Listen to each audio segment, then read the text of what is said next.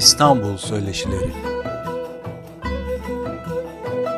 Hazırlayan ve sunan Gonca Sağlık, Çağrı Sağlık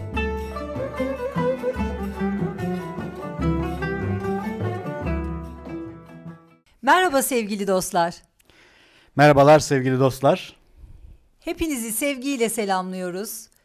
Tur Rehber'in YouTube'da, web sitesinde, Instagram'da, Facebook'ta derken artık sizinle bu güzel podcastlerimizle de buluşuyoruz. Ve merhaba diyoruz. Tekrar İstanbul'u konuşacağız. Bu platformun diğer paylaşımlarımızdan tek farkı ve en büyük farkı sadece İstanbul sohbetleri yapacak oluşumuzdur sevgili dostlar. Programın da isminden belli olduğu gibi İstanbul sohbetlerinde İstanbul'la ilgili ne varsa onları konuşacağız. Evet. turrehberin.com e, ismiyle arama yaptığınızda, bizi takip ettiğinizde bütün dünyaya, bütün Anadolu'muza dair birçok bilgiyi bulabilecek, yazı okuyabilecek, fotoğraf görebilecek ve hatta çok güzel gezi videoları izleyebileceksiniz. Fakat bu platformda sadece İstanbul'la birlikteyiz. İstanbul Sohbetleri'nin ilk yayınından hepinize e, bir selam vererek bugünkü konumuza giriş yapıyoruz. Tur rehberini daha evvelden tanımayanlar için istersen kendimiz de bir tanıtmış olalım. Doğru. Ben Gonca Sağlık. Ben Çağrı Sağlık. Biz turrehberi.com'un kurucu ortaklarıyız. Eşim ve ben. Bir gezi kültür portalı. Ee, geleceğe miras bırakmak istediğimiz güzel bir arşiv oluşturmak yolunda çalışmalar yaptığımız bir alandır turrehberin.com her gün daha çok büyüyen, daha fazla insana ulaşan ve gezi dostlarımızla kültürün, doğanın, insanın, geçmişin bütün güzelliklerini en güzel haliyle, en gerçek haliyle paylaştığımız bu platformu bu ortama da taşıdık. Umuyoruz burada çok yeni dostlarla, güzel insanlarla karşılaşacağız ve sizlerle tanıştığımızda biz çok mutlu olduk. Umuyoruz siz de mutlu olacaksınız. Olur ki Sizler henüz bize tur rehberi misiniz diye sormayanlardansanız şimdiden cevabını verelim. Hayır değiliz. Tur rehberin rehber değildir. Ama size turlarınızda rehberlik edecek olan bir yerdir. Zaten tur gezmek demektir. Hani İngilizce kelimesinden aldığımız şeyle. Rehberlik de zaten öncülük etmek, o konuyla ilgili bilgi vermek olduğu için biz sizin gezi rehberiniziz diyebiliriz. Tabi bu web sitesi ve diğer videolarımız için geçerli ama bizim podcast'teki e, yayınlarımız İstanbul söyleşileri olarak devam edecek. Biz sizin yol arkadaşınızız. Siz de bizim gezi dostlarımızsınız. Yeni keşiflerde, güzel sohbetlerde buluşmaya devam ediyoruz. Şimdi İstanbul sohbetleri diyoruz. E, İstanbul deyince önce bir İstanbul'u anlatalım istiyoruz. Evet İstanbul aslında ilk yerleşimleri yaklaşık 300 bin yıl öncesinden başlamış olan bir noktada bulunan bir yer aslında. Hani o ilk yerleşimlere henüz şehir diyemiyoruz çünkü öyle bir şehirleşme yapısı yok. Burayı biliyorsun e, Yarımburgaz mağarası var. Çekimlerle küçük çekmecede. Küçük çekmecede hemen yolun yan tarafında bulunan. Bir zamanlar e, bu Türk sinemasının e, güzide filmleri de orada o mağarada çekildiği için bayağı bir zedelenmiş durumda. Hikayenin mağara. başladığı yer diyebilir miyiz oraya Çağrı? En azından elimizde bugünkü İstanbul sınırları içerisindeki en eski yerleşilmiş yerlerden bir tanesi olarak orası var.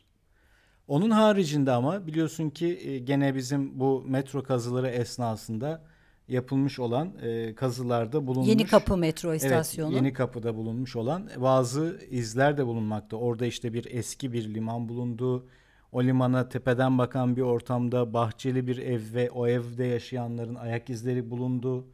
Gene hakeza aynı şekilde Beşiktaş'ta çok uzun süre evvel e, kurgan mezarlar bulundu ve bunlar bayağı bir sayıda bulundu. Yani öyle tek tük sayılarda da bulunmadı.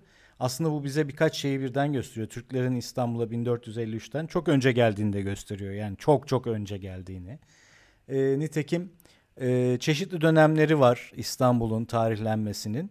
Ve bu tarihlenmede de aslında dört ana bölüm e, göze çarpıyor. E, bir ilk yerleşimler var ama o yerleşimlerden sonra bizim buranın şehir yerleşimi olarak anıldığı Bizantiyon dönemi var. Ondan sonra Roma İmparatorluğu dönemi var. Bu Bizantiyon dönemi aynı zamanda Bizans diye geçen dönem. Sonrasında Osmanlı dönemi var ve günümüzde de Türkiye Cumhuriyeti dönemi var. İstanbul'un şehir yerleşiminin olduğu dört dönem. Ve şunu da söyleyelim. İstanbul dünyanın en eski ve sürekli yaşanan şehirlerinden birisidir diyelim. Hani belki daha eski olduğu ispatlanabilen birisi olur ama onun haricinde de en eskisi. İstanbul dünyanın göz bebeği. Sadece bizim değil, çağlar boyu bütün medeniyetlerin, farklı toplulukların göz bebeği, ilgi odağı olmuş. Ee, ilk kurulduğu dönemlerde Çanakkale ve çevresi e, Troya tercih edilebilecekken İstanbul'un tercih edilmesinin de çok önemli gerekçeleri var sevgili dostlar. Ee, bu farkındalık, İstanbul farkındalığı, İstanbul'u anlatmaya çalışmak aslında herkesin ideali olmuş. Ee, yüzyıllar boyu kendini yenileyen, sürekli bir evrim geçiren İstanbul aslında her değişimde geçmişi de beraberinde taşımış. İşte e, biz gezi severler, bu işe ilgi duyanlar, tarihçiler, sosyologlar, e, bilumum insan hep o geçmişin izini sürmüş. Biz günümüz İstanbul'unda gezerken sadece tarihi yarımadada, e, Pera'da yani yolun karşısında, suyun karşı tarafında değil. Bütün İstanbul'da o geçmişin izini sürüyoruz. Zaten İstanbul'u gezmeyi güzel hale getiren de bu. Elbette manzarası, boğazı, tarihi, farklı dokusu ama bu kadar derin bir geçmişe sahip oluşu İstanbul'u herkes gibi bizim için de bir ilgi odağı yapıyor değil mi Çağrı? Kesinlikle. Mesela İstanbul'a e, ilk Megaralı olarak bahsedilen bir grup e, göç ediyor. Ve bunlar gelip e, işte bunun bir sürü rivayeti de vardır anlatılan. Burada Kral Bizon var. E, Kral Bizon geliyor ve e, bugünkü Sarayburnu dediğimiz bölge olarak bilinen noktaya e, şehri kuruyor. İlk şehir, buradaki ilk şehir. Ve bu şehrin adı da kralın ismini takiben Bizantiyon oluyor. E, ve bu Bizantiyon çok uzun süreler şehir devlet olarak e, sürüm yani şeyine devam ediyor, hayatına devam ediyor. Ta ki e, 330'lu yıllarda e, Bizantiyon tabi bunun çok büyük e, bir hikayesi daha var. Bizantiyon ilerleyen yıllarda Roma'ya bir şekilde kafa tutuyor. Roma'da e, bugünkü hani ismiyle Büyük Konstantin olarak bildiğimiz Konstantin'in rakibini destekliyor. Ve Büyük Konstantin de rakibini yendikten sonra dönüyor geliyor Bizantiyon'a sen benim rakibimi nasıl desteklersin diye. Bizantiyon'u yerle bir ediyor. Yani tamamen neredeyse yok etmiş gibi oluyor. Arkasından da burayı yeni Roma İmparatorluğu'nun başkenti olarak ilan ediyor. Biliyorsun ilki zaten orijinal Roma İmparatorluğu'nun başkenti isminde geldi. Roma kenti ve burayı da aynı Roma kenti gibi yedi tepeli bir şehir halinde gene yedi tepeli bir şekilde e, şehir olarak yapıyor tekrardan. Yani yaktığını tekrar e, var ediyor. Evet tamamen yenileniyor şehir öyle diyelim. Ve buraya da e, o zamanki Latince ismiyle Nova Roma diyor. Yani yeni Roma. Ama bu isim tutulmuyor. Yani çok fazla bir değer şey yapmıyor, e, kazanmıyor. Büyük Konstantin'in ilerleyen tarihte vefatından sonra da şehrin ismine e, Nova Roma mantığındaki ismini değiştirip Konstantinopol'ün kenti adı yani anlamına gelen Konstantinopolis ismi koyuyor. Konstantin kişinin ismi zaten. Polis şehir demek. Dolayısıyla da Konstantin'in şehri anlamına gelen Konstantinopolis ismi burası için konulmuş oluyor. Aradan zaman geçiyor. Ee, Konstantinopolis ismi bütün dünyada yayılmaya devam ediyor. Bu artık yani e, bütün ırkların söylediği şekliyle Araplar da buraya Konstantiniye diyorlar. Dolayısıyla da işte bu bilindik mesela İstanbul'un hani fethiyle ilgili olan bir e, hadisi şerif vardır biliyorsun. Konstantiniye Konstantiniye o şekilde devam ediyor.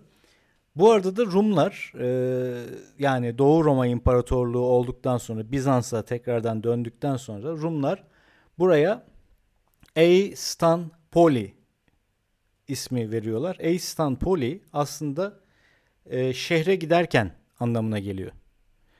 Fakat o zamanla dönüşüyor Stanpoli oluyor. Biz Türkler de Anadolu'ya geldikten sonra hani o e, Anadolu Selçukluları döneminde aslında yerel şehrin isminin e, aynısını korumuşuzdur. Mesela Simirna kenti Türkçe'de sayılı harf başlamadığı için İsmirna olmuştur. Daha sonradan İzmir'e dönüşmüştür. Na'sı da atılmıştır. Mesela Sparta kenti İsparta olmuştur. O, o şekilde kalmıştır. Aynı şekilde de Stanpoli İstanpoli oluyor ve arkasından da İstanbul'a dönüyor. Fakat bu dönem içerisinde biz e, Osmanlı kayıtlarında da İstanbul'un Darul Hilafe yani halifeliğin merkezi ismiyle Makar-ı Saltanat yani yönetimin bulunduğu yer ismiyle Der Saadet yani saadet, mutluluk kapısı anlamına gelen isimle Asitane ismiyle ki bu aslında öz Türkçe olarak bize daha yakın olan bir kelimedir. Çünkü e, ister Asitane ister Astana mesela bugün gene Astana isimli bir şehir var. Bunlar aynı e, şehir isimleridir. Bir de balığı denir. Astana balığı mesela. Astana kenti. Balığı ya da beli Türkçe'de kent anlamına gelir. Mesela bununla ilgili Türkçe'de yani Türkiye'mizde günümüz Türkçe, Türkiye'sinde de bir isim var. Balık esir. O oradaki balık aslında şehir anlamına geliyor. Evet. Velhasılı kelam bütün bunlar e, zaman içerisinde kullanılmıştır Osmanlı kaynaklarında ama burada yaşayan halk özellikle de Rum kesiminden olanlar buraya Stanpoli dediği için buraya yerleşen Türk halkta ya da buranın etrafında burayla iletişimde olan Türk halkta buraya Stanpoli demiştir. Ama o Stanpoli dönülmüş dolanmış İstanpoli olmuş. İstanpoli de İstanbul olmuştur. Yani bunun İstanbul'la falan bir alakası yoktur. O bir e, benzetmeye çalışmaktır diyelim en hafifiyle. Ve bizim İstanbul'umuz böyle olmuş sevgili dostlar. İstanbul derken fetih dönemine geliyoruz. Fetih dönemiyle birlikte çağ açıp çağ kapatan bu hareketle birlikte bu büyük fetihle birlikte e, bambaşka bir çehreye bürünüyor. Tabii şöyle diyelim İstanbul'un fethinden evvel aslında e, şimdi sayısını yanlış hatırlamıyorsam onu 36 defa kuşatılıyor. Ve bu kuşatmaların büyük bir çoğunluğunu da Türkler yapıyor. İşte Avarlar yapıyor, Bulgarlar yapıyor. Kazaklar geliyor bir dönem. Ee, sonra Sırpların tekrardan kuşatması var. Araplar yapıyor. Sadece Osmanlı bile üç defa kuşatıyor. Ee, ve bu kuşatmaların tamamı çeşitli e, seferlerde hani çeşitli sebeplerle de iptal oluyor. Yalnız şimdi 1453 fethiye gelmeden evvel e, Latinlerin burayı fethetmesi dönemini de aslında konuşmamız lazım. Evet. 1204'lerde. Burayı şimdi burası biliyorsun Ortodoks bir merkez o zamanlar. Fakat Vatikan bölgesinin de yani Katoliklerin de burada bir gözü var. Aynı zamanda seninle her zaman için konuştuğumuz işte Cenevizliler var. Cenevizliler de Katolik. Burayla sürekli ticaret halindeler. Ve burayı işin açıkçası e, Haçlı seferleri esnasında Avrupa'dan yola çıkan Haçlı ordusu İstanbul'a gelip buradan da normalde Anadolu'ya geçip oradan Antakya bölgesi üzerinden Kudüs'e gitmesi gerekirken sadece İstanbul'u yağmalamakla ve burada kalmakla Haçlı seferlerini tamamlamış oluyorlar. Ve 1204 yılından sonra yaklaşık 60-65 yıl boyunca İstanbul'un sahibi tamamen Katolik Latinler oluyor. O esnada da İstanbul inanılmaz derecede yağmalanıyor ve buradaki bütün eserler ağırlıklı olarak da Venedik'e gidiyor. Mesela bugün işte Venedik'teki e, çok mükemmel o işte şeylere bakarsınız katedrale, katedralin süslemelerine, ikonalarına vesairesine falan filan. Hepsinde bir zaten Ortodoks e, kilise şeylerini görürsünüz, emarelerini görürsünüz. Özellikle o dönemki e, imparatorluğun at meydanından çalınan bir sürü şeyi bugün oradaki oradaki katedralin girişinde görürsünüz. E, dörtlü dört at koşulu bir e, şey vardır mesela.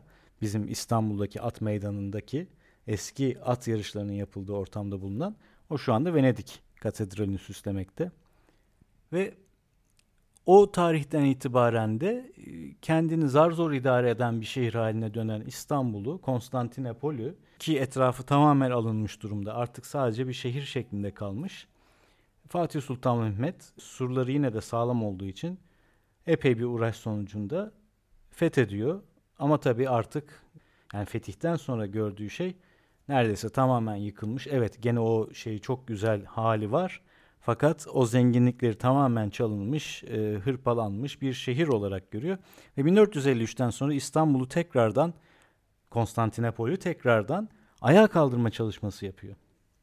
Bu esnada birçok kişi kaçıp gittiği için Fatih'in işte fetih çalışmaları esnasında birçok kişi şehri boşalttığı için şehir nüfusunu yeniden toplaması gerekiyor. Onun için özellikle Anadolu'daki Rum ve Ermeni kökenli işte Kayseri bölgesinden, Konya bölgesinden insanları alıyor ki o taraflar daha evvelden zaten Osmanlı'nın ele geçirdiği hani bölgeler şeklinde. Onları zorunlu bir şekilde İstanbul'a göç ettiriyor. Onlara yerler kuruyor. İlk Türk mahallesi olarak işte Fatih Mahallesi bölgesini açıyor. O bölgeden aynı zamanda Araplara da yönelik bir yer veriyor. İşte bu şeyden dolayı Eyüp El Ensari'nin türbesinin bulunmasından ötürü o bölgede gene onun soyundan gelenlere yer veriyor. Yani burayı aslında bir imparatorluk başkenti haline getirmeye çalışıyor ki yapıyor bunu da tabii ki gerçekleştiriyor. Böylelikle de Osmanlı Devleti de imparatorluğa dönmüş oluyor. Bizim hikayemiz de böyle başlıyor. Bizim hikayemiz de böyle başlıyor. Ondan sonra İstanbul oldukça kuvvetli, kudretli bir e, Osmanlı İmparatorluğu'nun başkenti olmayı 1914'lere kadar devam ettiriyor. Ta ki e, İngilizlerin şehri ele geçirmesine kadar. Maalesef ki. Ondan sonra da İstanbul'un kurtuluşundan itibaren bu sefer de Türkiye Cumhuriyeti dönemi başlıyor. Bizim dönemimiz. Evet. Aynı cümleyi tekrarlıyorum gibi oluyor ama masal gibi dinliyoruz sevgili dostlar gerçekten İstanbul'un hikayesi bu sürede anlatılabilecek gibi değil. Fakat bu hikayeye bir giriş yapmış olduk böylece. İstanbul'un güzelliklerini sizlerle paylaşırken yola en baştan başlamak ve sizlerle İstanbul'u konuşup anlatmak tercihimizdi. Elbette hepimiz hepiniz bu konuda bilgiye vakıfsınız. İstanbul'u seven herkes İstanbul'la ilgili okumaya, araştırmaya, merak etmeye başlıyor. İşte bu nokta sizlerle bizleri de bir araya getiren o güzel noktadır sevgili dostlar. Biz ilk bölümümüzde bu şekilde bir giriş yapmış olduk. Bundan sonraki dönemde de gene konuşmalarımıza İstanbul'un bazı zamanlarda hikayeleriyle, bazı zamanlarında efsaneleriyle, kimi zaman mahalleleri, semtleri, mekanları, sakinleriyle sokakları, güzel evleri, mahalleleri, Boğaziçi, tepeden tepeden baktığımız o güzel yamaçları, türküleri, şarkıları. Evet, İstanbul'u sizlerle sokak sokak, bölge bölge gezeceğiz, semt semt sohbet edeceğiz. İstanbul'a dair ne varsa Gonca ve Çağrı olarak İstanbul hikayelerinde sizlerle konuşacağız. İstanbul söyleşilerinde diyecektim. Evet Dilin bizim hikayelerimiz. Hayır bizim hikayelerimiz, hikayelerimiz evet. olarak tabii. Çünkü e, biz e, Instagram sayfamızda, YouTube kanalımızda ve web sitemizde aslında her gün bir hikaye anlatıyoruz sevgili dostlar. Sizlere İstanbul'u hikayeleştiriyoruz ve oradaki takipçilerimiz bizi oralardan takip edenler ve tanıyanlar bu hikayelerimizde arkadaş oluyorlar bize ve çok seviyorlar. Karşılıklı bir sevgi bu. İşte biz de bunu İstanbul söyleşilerinde sizlerle buradan buluşturmaya başladık. Sizlerden de talebimiz, isteğimiz eğer bizim burada sizinle beraber e, sohbetlerimizde e, mevzu bahis olmasını, konu olarak işlenmesini istediğiniz bir şey varsa bizlere lütfen Instagram, Facebook, YouTube gibi kanallar üzerinden evet. ulaşarak bunu bize bildirmeniz. Tur rehberin adıyla aradığınızda bütün sosyal platformlarda karşınıza çıkacağız. Bize her zaman yazın. Ne konuşalım, ne sohbet edelim, İstanbul'un hangi köşelerinden bahsedelim istiyorsanız bizlerle paylaşın ve biz sizlerle bu konuları güzelce sohbetle buluşturalım. Hepinize birinci bölümün sonunda çok teşekkür ederiz. Bizi buraya kadar dinlediğiniz için. Bir sonraki bölümde görüşmek üzere diliyoruz. Sevgiyle kalın, esen kalın.